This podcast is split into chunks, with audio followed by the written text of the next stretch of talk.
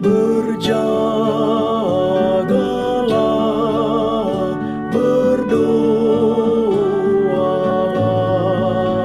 siang malam berjaga dan berdoa. Mari bersama Radio Advent Suara Pengharapan mengikuti pelajaran Alkitab melalui audio Sekolah Sabat. Selanjutnya kita masuk untuk pelajaran hari Rabu tanggal 31 Mei. Judulnya Panggilan untuk Kesetiaan. Mari kita mulai dengan doa singkat yang didasarkan dari Lukas 17 ayat 1. Yesus berkata kepada murid-muridnya, "Tidak mungkin tidak akan ada penyesatan, tetapi celakalah orang yang mengadakannya." Amin. Lawan musuh yang datang Yesus. Pekabaran malaikat kedua dalam Wahyu 14 adalah sudah rubuh, sudah rubuh Babel.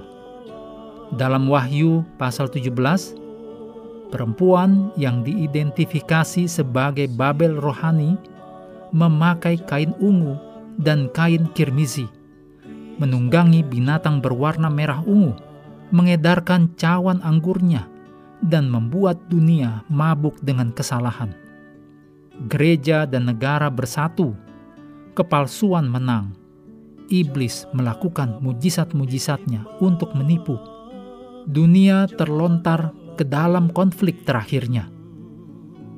Pada saat yang sama, umat Allah difitnah, diejek, ditindas, dan dianiaya. Tetapi di dalam Kristus dan melalui kuasa roh kudusnya, mereka teguh dalam komitmen mereka. Semua kekuatan neraka dan kekuatan jahat tidak dapat mematahkan kesetiaan mereka kepada Kristus. Mereka aman di dalam Kristus. Dia adalah perlindungan dan kekuatan sebagai penolong dalam kesesakan sangat terbukti. Demikian ditulis dalam Mazmur 46 ayat 2. Tuhan memanggil umat akhir zaman untuk kembali setia kepada firman-Nya. Yesus berdoa di dalam Yohanes 17 ayat 17, Kuduskanlah mereka dengan kebenaran-Mu. Firman-Mu adalah kebenaran. Kebenaran firman Tuhan bukan pendapat atau tradisi manusia. Itu adalah bintang utara yang membimbing kita di saat kritis dalam sejarah bumi ini. Berikut adalah pernyataan yang luar biasa dari Dr. Edward T. Hiscox, penulis Standard Manual for Baptist Churches. Pada tahun 1893, dia berbicara kepada sekelompok ratusan pendeta baptis dan mengejutkan mereka ketika dia menjelaskan bagaimana hari Minggu masuk ke dalam gereja Kristen. Berikut ini kutipan dari tulisan Edward Hiscox di hadapan konferensi pendeta-pendeta New York tanggal 13 November 1893. Sayang sekali, hari Minggu itu dicap dengan tanda paganisme dan dibaptis dengan nama Dewa Matahari. Kemudian diadopsi dan disetujui oleh kemurtadan kepausan dan diwariskan sebagai warisan suci bagi Protestanisme. Dalam Yehezkiel 20 ayat 1 sampai 20 sebagai inti dari pekabaran Yehezkiel adalah bagaimana sabat cocok dengan panggilan kesetiaan ini. Yehezkiel pasal 20 adalah seruan yang sungguh-sungguh bagi Israel untuk meninggalkan praktek-praktek kafir dan untuk menyembah Sang Pencipta daripada menyembah dewa-dewa palsu mereka. Dalam hal ini, berhala-berhala Mesir.